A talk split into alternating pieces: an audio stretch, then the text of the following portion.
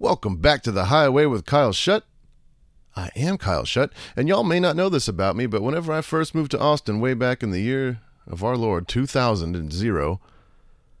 all I wanted to do was play in grindcore bands. I was obsessed with Pig Destroyer, Employer Employee, Converge, anything super extreme. I was all about it. So it is my pleasure today to have on the program Mr. Mick Harris, the man who invented the term grindcore and the original drummer for Napalm Death.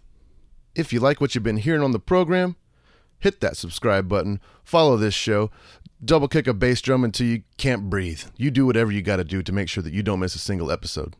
And if you want to go one step further, you can find us at patreon.com slash the highway. Throw a few dollars in my proverbial hat and help me keep these lights on. You can get yourself access to next week's episode a week early. You can get some Wild Kyle merchandise. You can even get a video guitar lesson from me once a month. I do it all for you people. We've got to give some love to our wonderful sponsors, Heil Sound. Because if you like the way I sound, it's because there's a Heil in front of me. What did Napalm Death, Free Jazz, and Kool Keith have in common? The only way to find out is to do things my way. The Highway.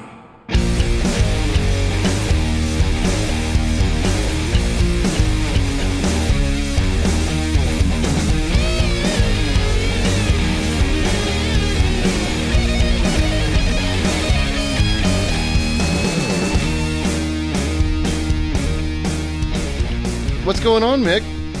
I'm all right, man. I'm doing fine, We've had too. some rain. Yeah, we've had a lot of rain today. All day it's rained, so it all depends how you want to look at it. As a fisherman, it's good because I'm off to the river tomorrow, and we could do we could do with a bit of uh, a bit of the wet stuff on there. So that's pretty cool. Nice, nice. Are you still in Birmingham? Yeah, I'm never going to escape from here, am I? you want to pay for me to move? Never, never. I could never afford that.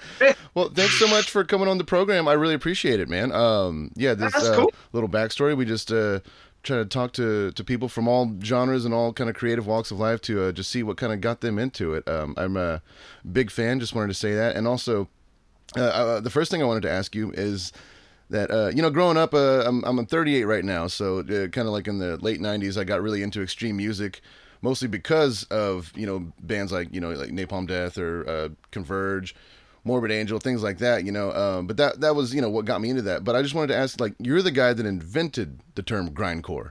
You know, so like, what was what was the musical landscape at the time, like that, that made you want to play such extreme music?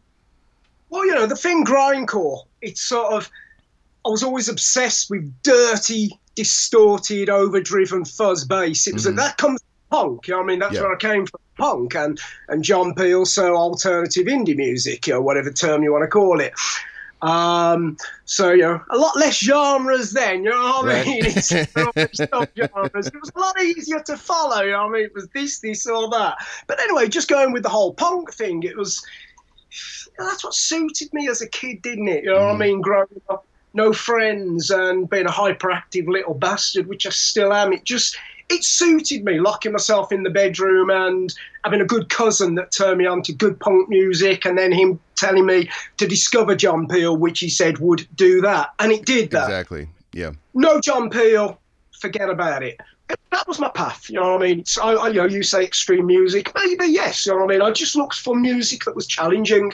That that was me as a child. I always looked for, I guess, the whole thing with punk leading to hardcore. Hardcore for me was faster, and I mm. always looked for speed. Couldn't help it, you know what I mean. What did we have? You know, if, if we go back again, we had Discharge, which wow, you know what I mean? What is discharged on a lot, you know what I mean? What, Right. what, you know, we can't get that. But, you know, I loved things like Discharge, Disorder, Chaos UK.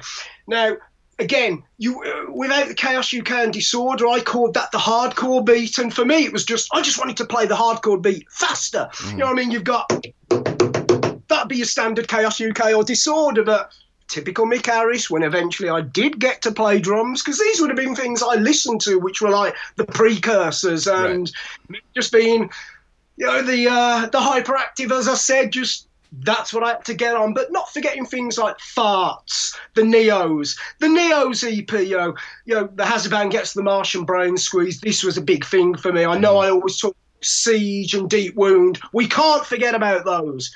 Extreme, you know what I mean, pre-blasters, you know what I mean, but super fast, hardcore drummers, as I, I would call them. And, you know, stuff like, you know, the Neos from Canada, that I think was the first time I ever, you know, people have asked this. I think someone asked recently, you know, we know you like Siege, Mick. I said, oh, definitely, and Deep Wound, you know what I mean? Look at the speed of that EP. But I think, I've got to say, the Neos was a big one for me. Super fast, super tight, you know what I mean? Just nice. these three guys going mad in the garage, getting that garage sound, that DIY you know, punk production, which mm. still stands today.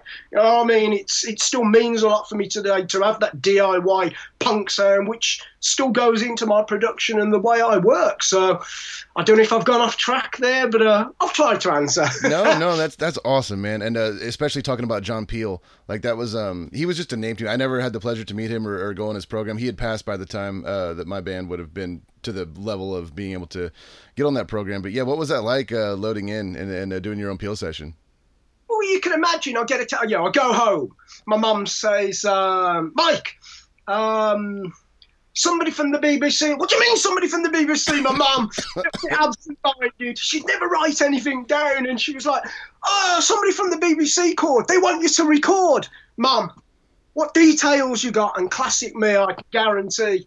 I got very overexcited, probably ranted, jumped up and down a little bit, probably had a little tantrum. Oh, yes and uh, she said, uh, he said he'd call you back if you didn't call him. Well, I obviously can't call. You didn't take a number. He called back, and it was John Walters, who was um, John Peel's producer. And he called back just to say, Mick, um, I don't know if you got my message, but um, John has asked me.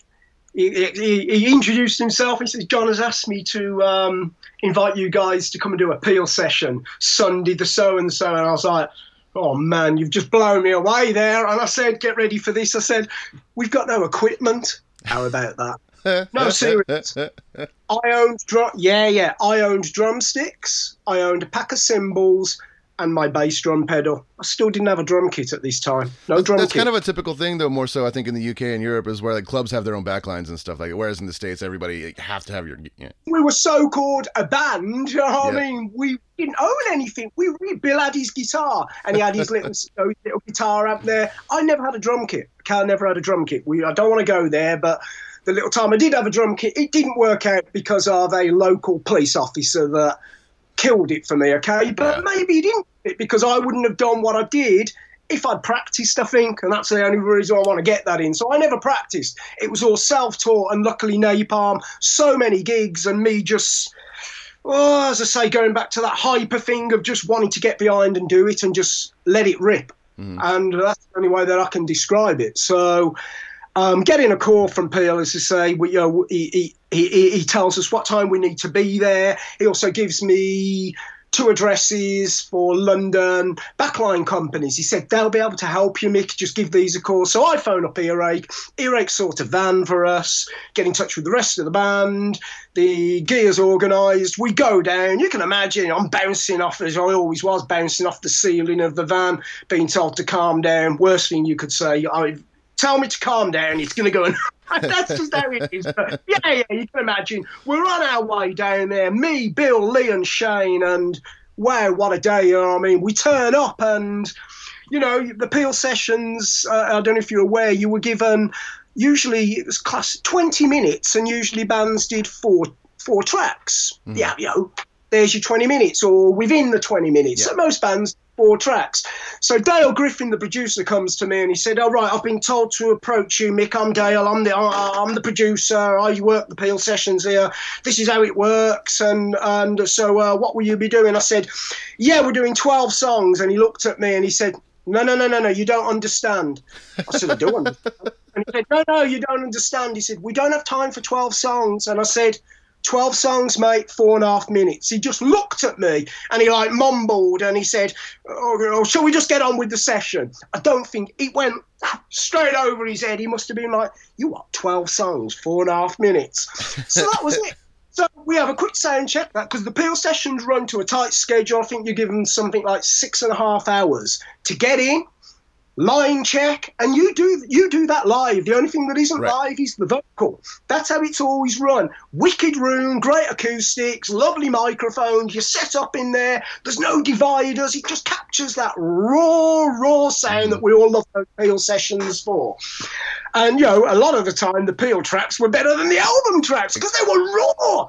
They caught the energy, and I'm sorry that first Peel session. I could listen to it now. I've not heard it for years, but people say it just it it's it's just an absolute whirlwind of a. It sounds faster than it is. It, the whole thing captured that energy of us going in there hyper and just let's do it. And you can imagine it was a, a traffic light system, and we, we've been in little studios, smelly studios. You know what I mean? We've all been in those, haven't we? Where you come out after two hours of jam, man, a smell of cigarettes and all that other nonsense that's been all the years in these old rehearsal rooms and studios. But no, you go there, the Maida Vale. Oh, this is nice, isn't it? This is very refined. But system, and I think I had to tell him again. Look, we're doing twelve tracks, three tracks each, each block. There's your four blocks. I said it's four and a half minutes, and he, I think he still didn't get it. But so we do the first track. Don't ask me what it is. Can't remember.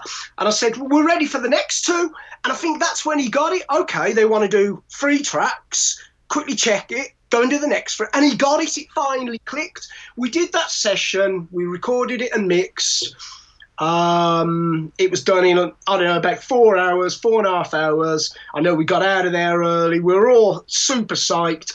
One thing you could never have, which we're really disappointed with, I took a tape down with me. I always had a cassette to give to a sound guy, you know, for doing Git Do. Can you do us a soundboard tape, please? And they were always moody engineers about doing soundboard tapes. I don't know what that I don't know what that's about. It, it always felt like a chore, you know, to go and ask, excuse me, Mr. N, could you do a, a live board? tape?" No, no, it's not plugged in. It is plugged in. I don't know if you've been there, but back in the day, it used to be that way. They just couldn't be bothered. They'd give you a load of, it's not plugged in. It is plugged in. But they wouldn't give us a cassette. We were told you do not get a duplicate of the session. Right. That's terms and contracts. So, little bit disappointed. I pressed, but they were like, no, I produced my tape as a little kid. You can imagine. Please, no, sorry, you have to broadcast. And you know, it did. Peel broadcast it, and I think he, when he really liked a session, he'd play it three, four times, and that's what he did on this. He was, he loved it, didn't he? He opened up a whole. He just opened up a worm box, didn't he? And people discovered, and those that discovered napalm being extreme like yourself went on to discover other great extremes and other dynamics in music and other sonics which you know you, as you said to yourself you like to cover all genres and particularly those you know in extreme music. And that's how I saw Peel. We didn't term extreme but just someone that could expand and take you on that sonic journey. And there's never been anyone like that since. So he was my music teacher and it was a sad day when he when he passed away. I was fishing that day i remember and i got a text message off a friend and it, it was just bang it was a mike tyson flat out and that's how it felt. I was numb and a little tear and i thought i can't fish. Yeah. not that on my mind you know what i mean? I'm just going to pack up. I need to go you know what i mean? And yeah you know what i mean? One of them just one of them genuine people that did it his way and respect to that. He played what he wanted to play, he wasn't told. And for the BBC as well, how amazing. Yeah, how amazing. Get that wouldn't happen now. It would not happen. And his original show, which I say I started to listen to October 1979. His original show run Monday, Tuesday, Wednesday, Thursday night, and it was 10 p.m. till 12 p.m. So I was there. My mum and dad never had a problem with me. Mike's up in his room. Oh yeah, and I had a dual tape machine as well. I had this big Amstrad blaster, these ghetto blasters we called them. Take that down to the park and blast the punk. I mean, but but anyway. I had the dual tape machine and, and and it would record both ends. So I had the cassette ready, and you'd have the ten o'clock news first. We'd then you'd wait for that, and as soon got this, you, I just knew the silence is coming up, and boosh, record straight away because I wasn't missing anything.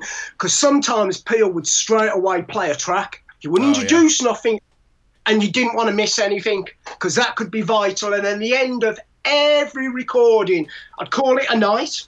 That'd be it for me. Turn it off turn the tape deck off, get up for get up for school, come back from school, and that's when I'd go through my tape, and that's when I'd edit my tapes from having the dual of the, the stuff I liked, and I'd have my little notepad, and I'd make a note of the stuff that I needed. And we only had a couple of record shops that made an effort in Birmingham.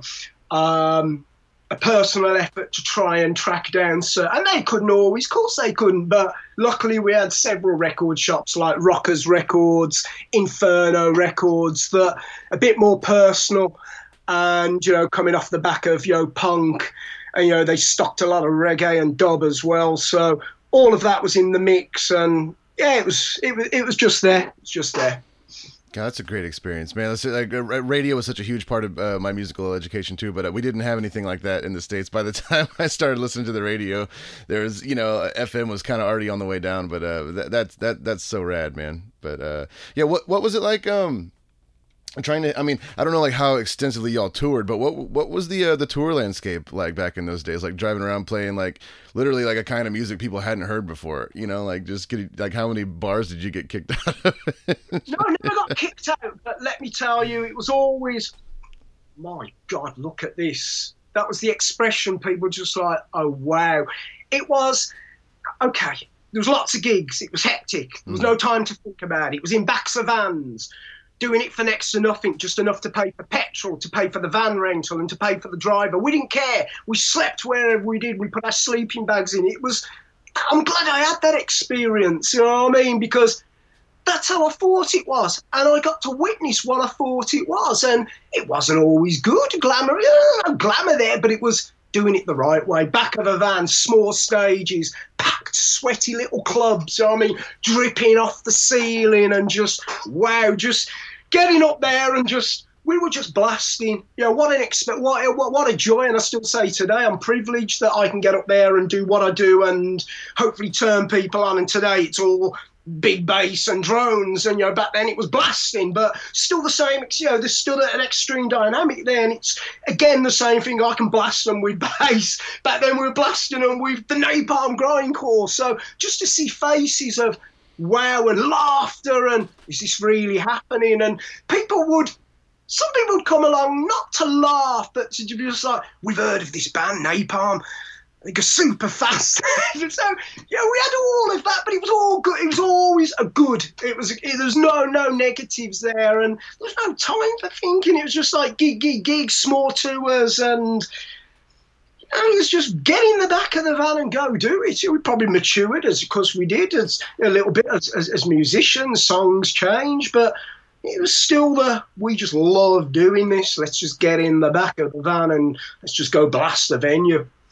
Yeah, that's that's what it was. Very lucky, very very lucky we were that you know Earache picked up on it after Pushead uh, wrote a very good scene report what he'd heard um, about Napalm. We sent Pushead the A side of Scum because, uh, you know, it's made up of mm. two lineups mm-hmm. recorded. So I never heard back off Pushead.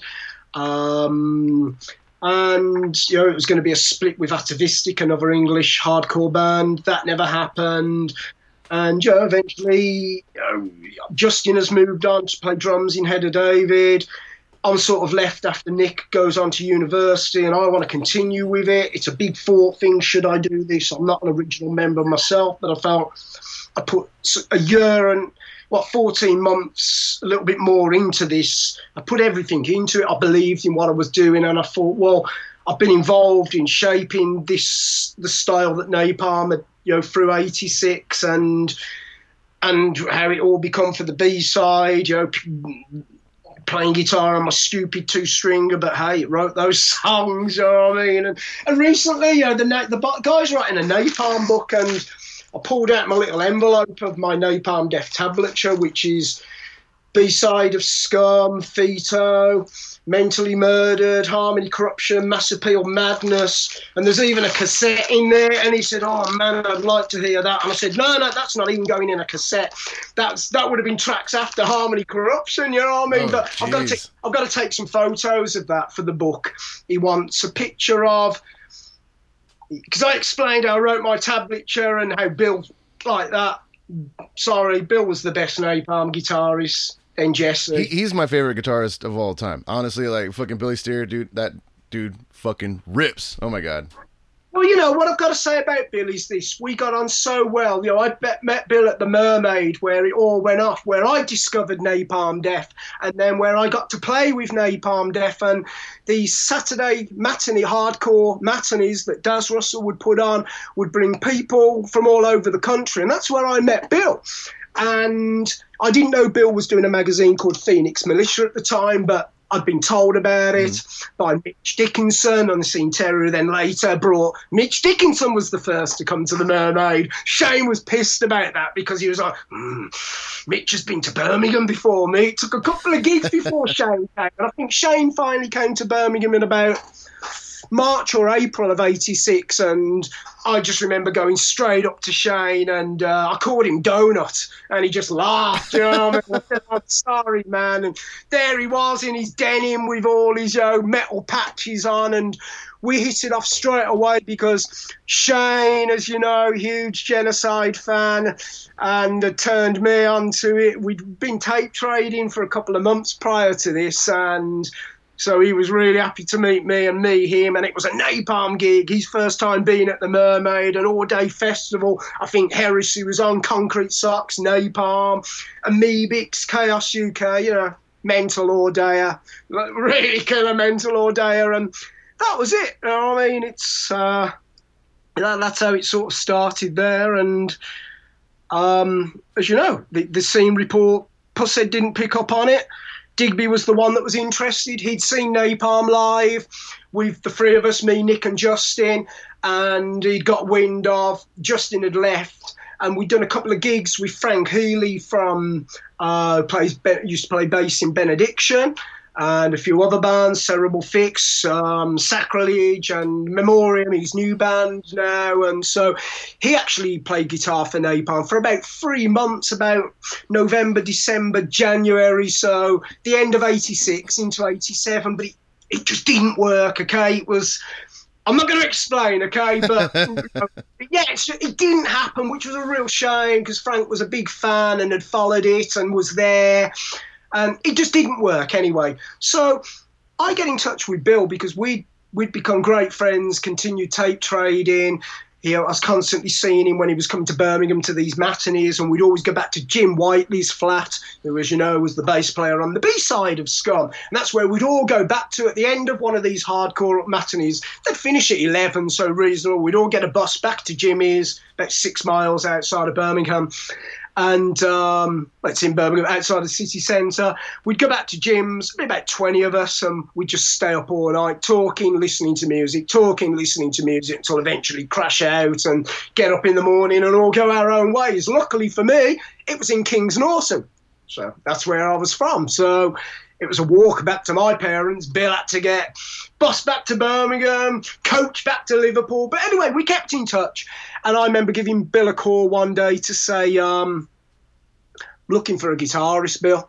I said, Would you join? Are you interested? And um, he just said, I'd love to. But he said, uh, you're going to have to come to Liverpool to practice. Um, I don't think my parents will let me come to Birmingham. Oh, it was great. Bill was like 16, just turning 17. He was about God. to start university. He was about to start university to do his degree. And, you know, how, how cool of his parents and very middle class, hard work, but very middle class parents, mother, beautiful mother. She, gosh, she made a killer pea soup. I remember she treated us, and we were vegans back then. Different vegans, not like today. Not the lifestyle vegans today. Yeah, yeah, yeah. So a little bit different, but anyway. And it was hard work being a vegan back then. But anyway, put put that aside. Um, his mum was um, a head teacher. So you know, up there, his dad was a manager of a petrol, a um, petrol. Um, what's the word? Petroleum um, chemical company, very big company, uh, multinational company. And so, yeah, Bill, fantastic, big house.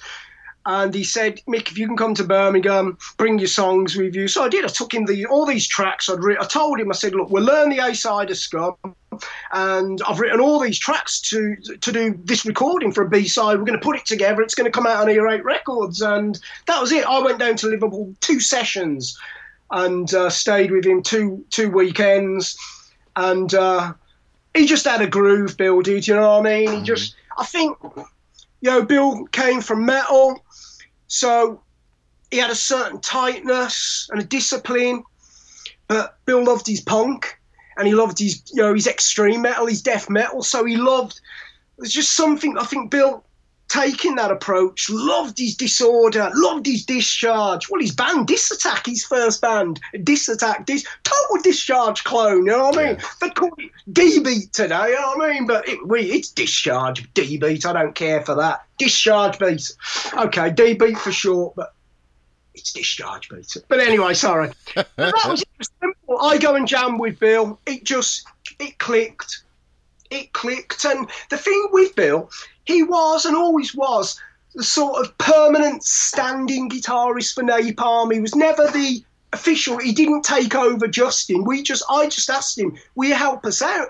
Because I knew he had, he was starting to do Carcass. I knew at some point that would go where it would, and he'd follow his own path. But so much respect to Bill. For me, the best recordings of Napalm. I'm sorry I have to say it. They were. It was a different unit. It was a different dynamic. We were young. We were naive. We were just full of that energy. You know what I mean? Which I'm sorry. It's. I'm not saying you can't have it now, but it's just something about that young energy that mm. we we captured. This unit. It was. We weren't tight, as I always said. I couldn't play, but none of us could sort of like if you put us to a metronome, you forget it. No way. There was no clicks. We just went in one, two, three, four. First take, next track. That's how we did it. That's how we did it. Bill would double track his guitar, would do the vocal mix, get out of there. There was no luxury back then of, you know, money, you know, to spend days. You know I mean? It was hours we were talking about. And, you know, so we know, you know, there was there was no bloody computers then, the luxury they have today to cut and paste and chop and do as many takes. So that's why it is what it is. And I'm really grateful I had that experience. You know, I'm grateful of the whole the whole thing from where I came from, from punk. I'm so glad that I was a loner, that the, the, kids in the street wouldn't let me play football. You know, finding out I was adopted, and that all had a big impact. It did, and it was like, right, I've got music and it was punk that I found. There was that energy in punk that you know maybe I had an anger, and well, there was an anger and a frustration there. You know, finding out things like adoption and not having friends, and even at school I struggled. I thought, is it me? And oh, you know, you, you know, oh, okay, I wasn't back then saying I was hyper. I understand that now, and maybe a bit too much for people, but still, no one ever gave me the chance. Napalm gave me that. It was the first time I felt part of something and put everything into it. Best days ever, absolutely killer. Wouldn't take that away for nothing. Yeah, I bet, man. That's that's incredible. And uh, I was I was gonna ask you because it was um, Napalm you know was was just so extreme so fast and everything and then you kind of like look into your shift into ambient music after that with lull and, and scorn was heavy you know at first but even then it eventually kind of turned into that but but after talking to you for a minute i see how you look at the bass the same way that you do like just the, the fast music like it's like to, to to you is your ambient music just as extreme but just in a different way you know well, you know, for me, for the whole ambient thing, you know, discovery, you know, when, when I first heard Brian Eno and, and especially the ambient works, just to me, I just called it drifting drone music you know, before the word drone, you know, uh-huh. as it is today.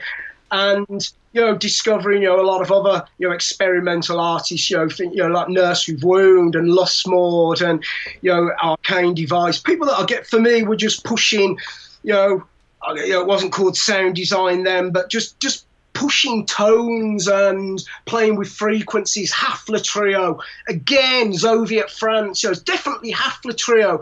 Some of their recordings, subsonic, you know I mean? A nice pair of speakers always helps, you know I mean? And a subwoofer, definitely. So that, that for me, I just, it was that expanse and I just, I was attracted to it, you know, just creating these imaginary landscapes. And I think the whole bass thing just was what attracted me rather than melody and you know the high sounds and the mid sounds, which are in there. They're all part of the drift, as I call it. There's something about that rumbling foundation which just attracted me that bass, and that's the same with Scorn. You know I mean? Scorn, we made that decision. Me and Nick, we wanted that sub bass, that dub bass, that cyclic bass, that Jah Wobble public image again, not ashamed to, you know, big influence for us in those early days. And then when I went, had, you know, had to go solo, you know, to continue with Scorn after the Evanescence album. Um, well, the Ellipsis was a remix um, record mix.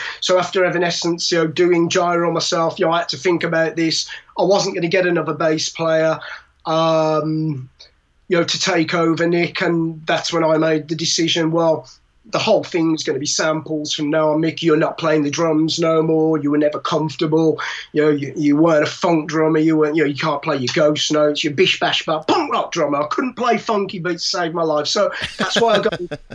yeah, I couldn't. That's why you know, I got into sampling. For me, I like to hit pads, play with drum machines. It works for me. That works for me. It's stripped down, yes, but that's what works for me. My drumming was minimally napalm. It was just a different dynamic. It was blasting, but it was still very fucking basic. Sorry, it was still very, very basic. Um, it was just that's the style, and I think you know what I do now. There is a style there that I like that atmosphere. I like that solid beat, but that bass, that foundation of just suck you in, pull you down, and you get the right PA system and. Uh, Lovely. Absolutely. even, even, Stephen O'Malley is a big fan. You know, he he invited me to uh, one of his um, to support Sunn O))) back in 2011 in Tilburg in um, Holland. And I remember saying no. I said, "Oh, I don't know where I fit into this, Steve." And I knew he was a fan of my sound.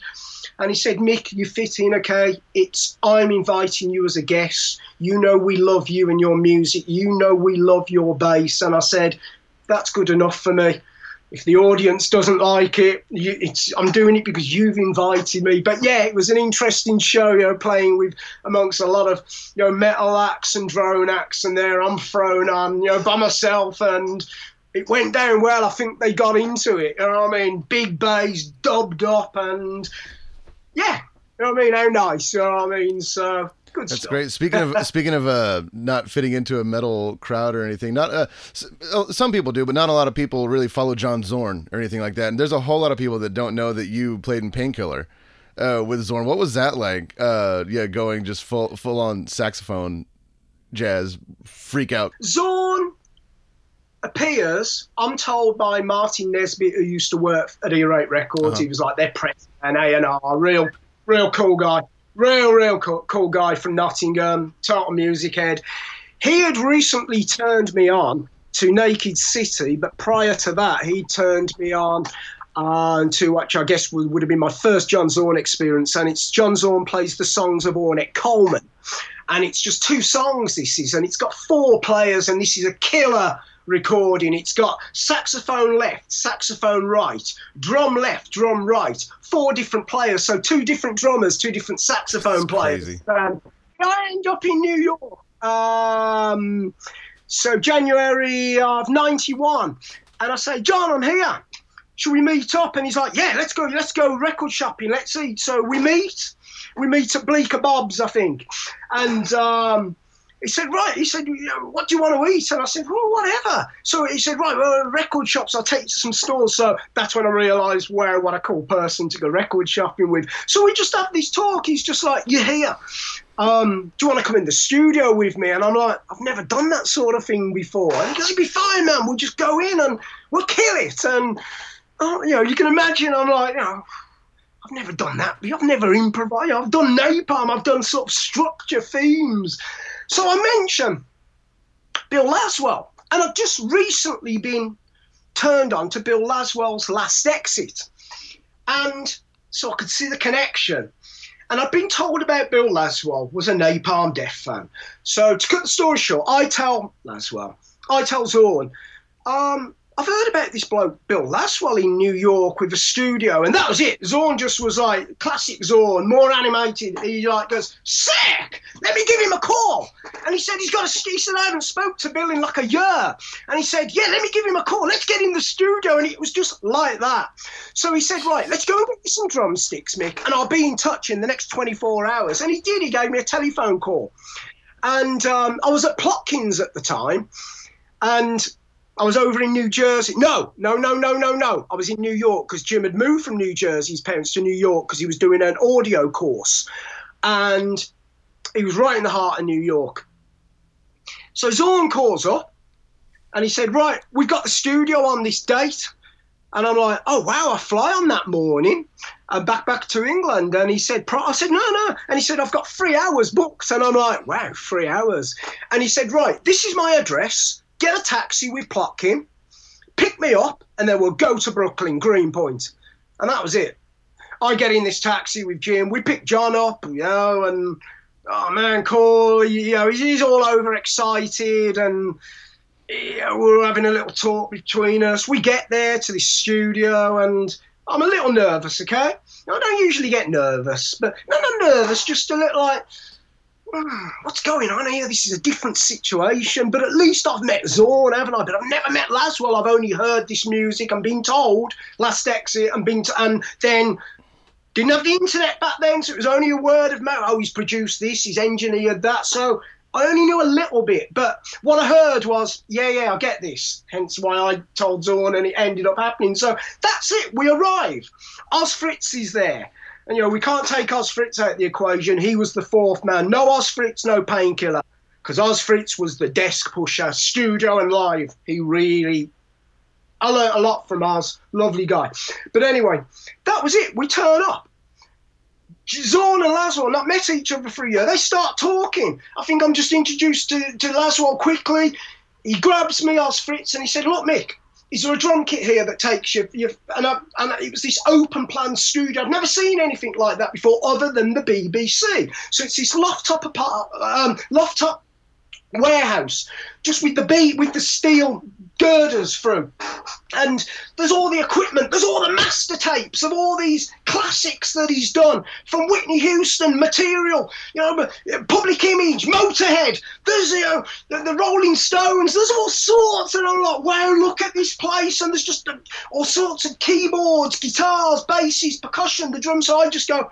Yeah, that drum kit will do. And I always used it. It was this green five piece Yamaha kit. It just looked fine. Ride, uh, ride, crash, crash, hats. Simple. I was happy. I said, yeah, that will do. So he said, right, put some cans on. We'll check you. The check was like minutes. You know what I mean? It was not like dun, dun, Right, yeah. dun, dun. It was like minutes. He had the sound. You know what I mean? And then before I knew it, Zorn just said, right, Mick, come here. He said, right, what we're going to do, we're just going to run the tape and we're just going to record. And like, record what? And Zorn just said, don't worry, we're just going to record. That's it, okay? That's amazing. Two hours later. Yeah, two hours later, two and a half hours later, it's time to leave the studio. I've got to get back into New York, pack my bags, and it was only a three hour session because get ready for it. Classic Laswell. As soon as that session, it was, I think, it was a night. It was. It was a nine till midnight session. Bill was then taking over a Pharoah Sanders session. you know what I mean? Yeah, he had a Jeez. So yeah, it was like right, let's get this recording session in. Then after that, I've got a mix session of a Pharoah Sanders project that I'm working on. So it was an eye opener. Okay, that moment at that studio session, Bill Laswell taught me um, one big one big lesson about the mixing board. And the big lesson was, and I've had this battle, I'm not going to name people, but I've had a big battle with people that go on about headroom and don't care. My lesson was I don't care for headroom. I don't gain stage staying. That's not how I work. You well, I think you can hear that in my bad production. whatever, but whatever with the bad production, it's it's like my bad drumming.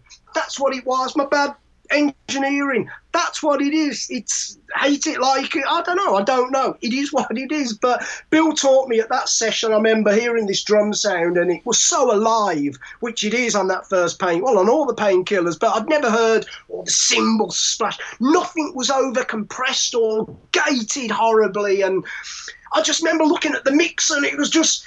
It was all in the red and it was nearly exploding, you know, it's like exaggeration, but it was like, you know, sparks were coming off the thing, and it was like, wow, look, I've never seen a mixing.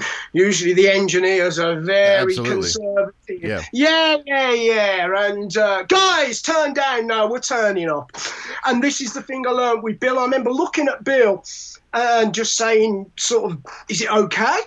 You know, because it was all what it was doing, and he just he like shrugged and he said, "Sound good," and I just said, "Best drum sound I've ever had." And he like, yeah, and he just shrugged again, and it was just, you know, we we first time meeting Bill. He's not a man of many words, and certainly myself. But you know, we we loosened up through the years that we got to know each other and build a real nice relationship. And but you know, that first session was just yeah, that that's how it was. And that, as I say, going back to that, it's what taught me to this day that it's what you hear. Don't worry about looking at the LEDs and how far the faders are up that they've gone past. Oh, you're getting close to zero. Don't worry, I'm going way. Mummy, I said this to somebody recently. My mixing board has got plus 36. Well, I'm sorry. If Soundcraft shipped it with plus 36, it's there for a reason because I can go plus 36. Sorry for the rant. no, no, that's beautiful. I was seriously like, no, I, I don't think I've talked to anybody that feels that way.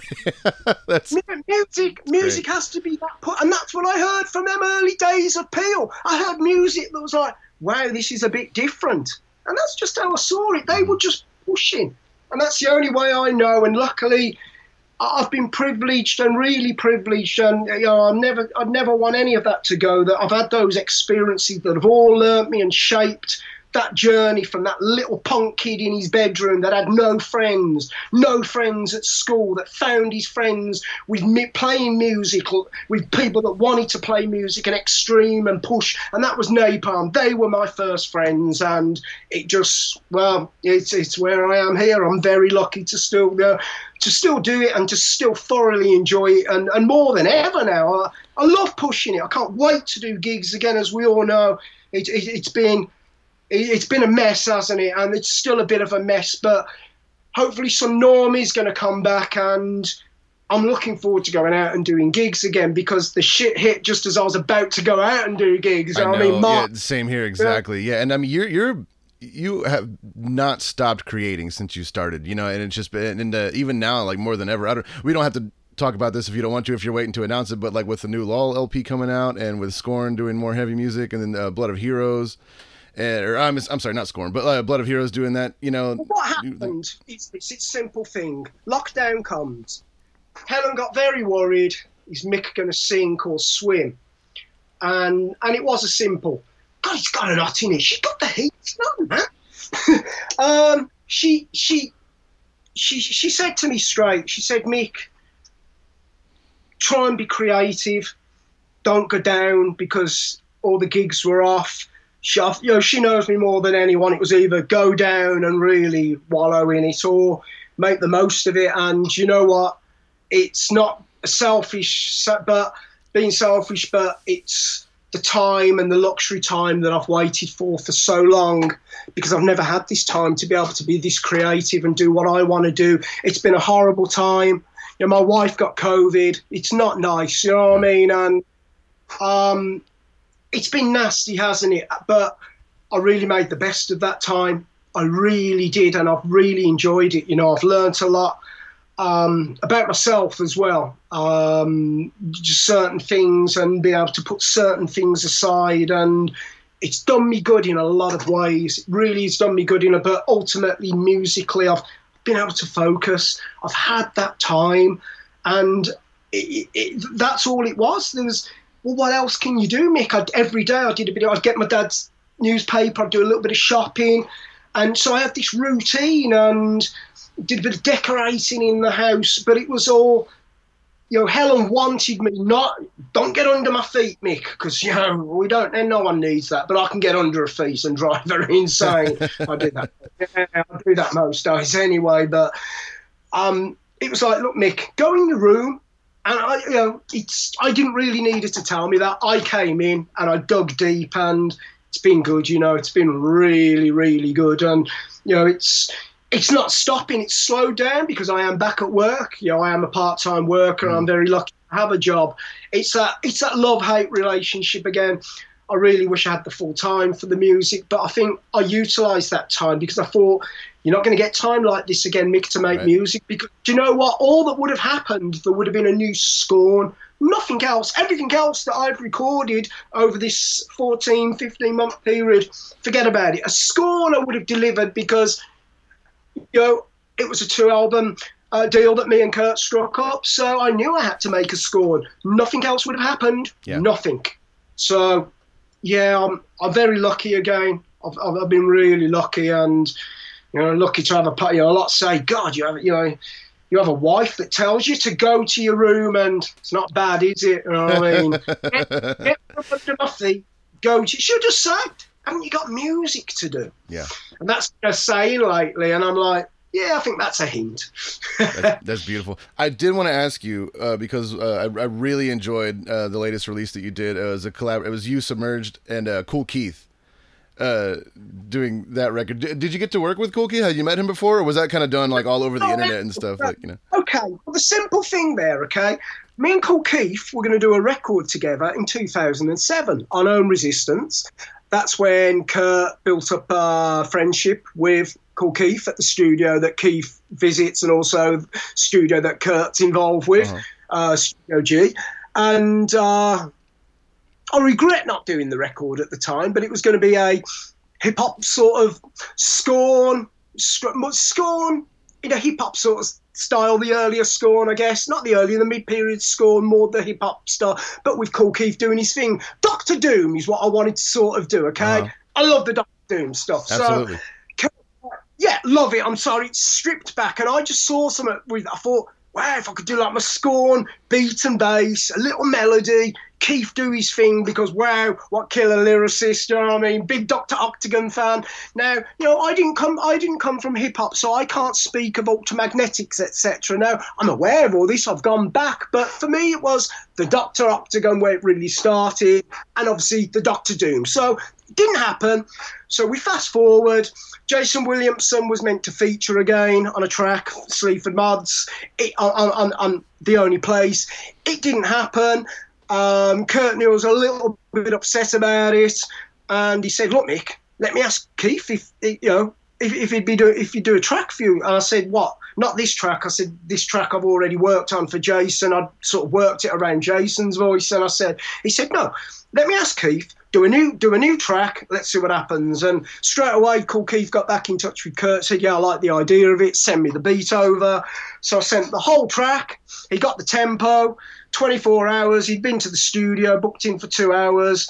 Uh, he'd written his lyrics, booked in for two hours. He did a main vocal, several uh, outtakes, overdubs, sent me the files back. I whacked it on the board, um, mixed it down, did a couple of versions, That's it. I mean, it, it was done. Killer experience, and you know, it all happened so quick, and that's how I work. That's how Keith works. And I said to Kurt, you know. Do, do, I ask him what he thinks of the track? And he said, No, I've already asked him, Mick. He loves the track. He really loves it. And and then a day later, Keith emails me and he just said, uh, again, seems very small, man, man of small, very few words. And he just said, um, Cool track. I'd like to work with you again. So I was like, oh man, that's a lovely email, you know what I mean? So I just wrote back, take care, let's stay in touch, peace, Mick Harris. And that was it. And so since then, Kurt knows, let's get it together this time, you know what I mean? So you have to you know, do that. I, I really want to hear that record.